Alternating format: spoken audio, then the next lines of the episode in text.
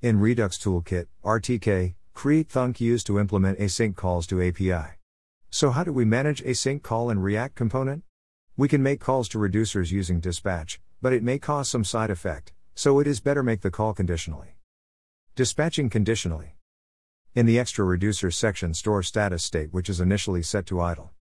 Const initial state, some state equals, value, status, idle, extra reducers, builder equals greater than, builder.add case get data.fulfilled, state, payload, equals greater than, state.value equals payload, state.status equals succeeded, builder.add case get data.pending, state, payload, equals greater than, state.status equals loading, builder.add case get data.rejected, state, payload, equals greater than, state.status equals failed. Here get data is our async thunk function. When the data fetch is fulfilled the value of status will be succeeded. We only need to make the async call once, using the use effect and the status state, can conditionally fire the dispatch. Const status equals use app selector state equals greater than state.post.status, use effect, equals greater than, if, status equals equals equals idle. Dispatch get data, status.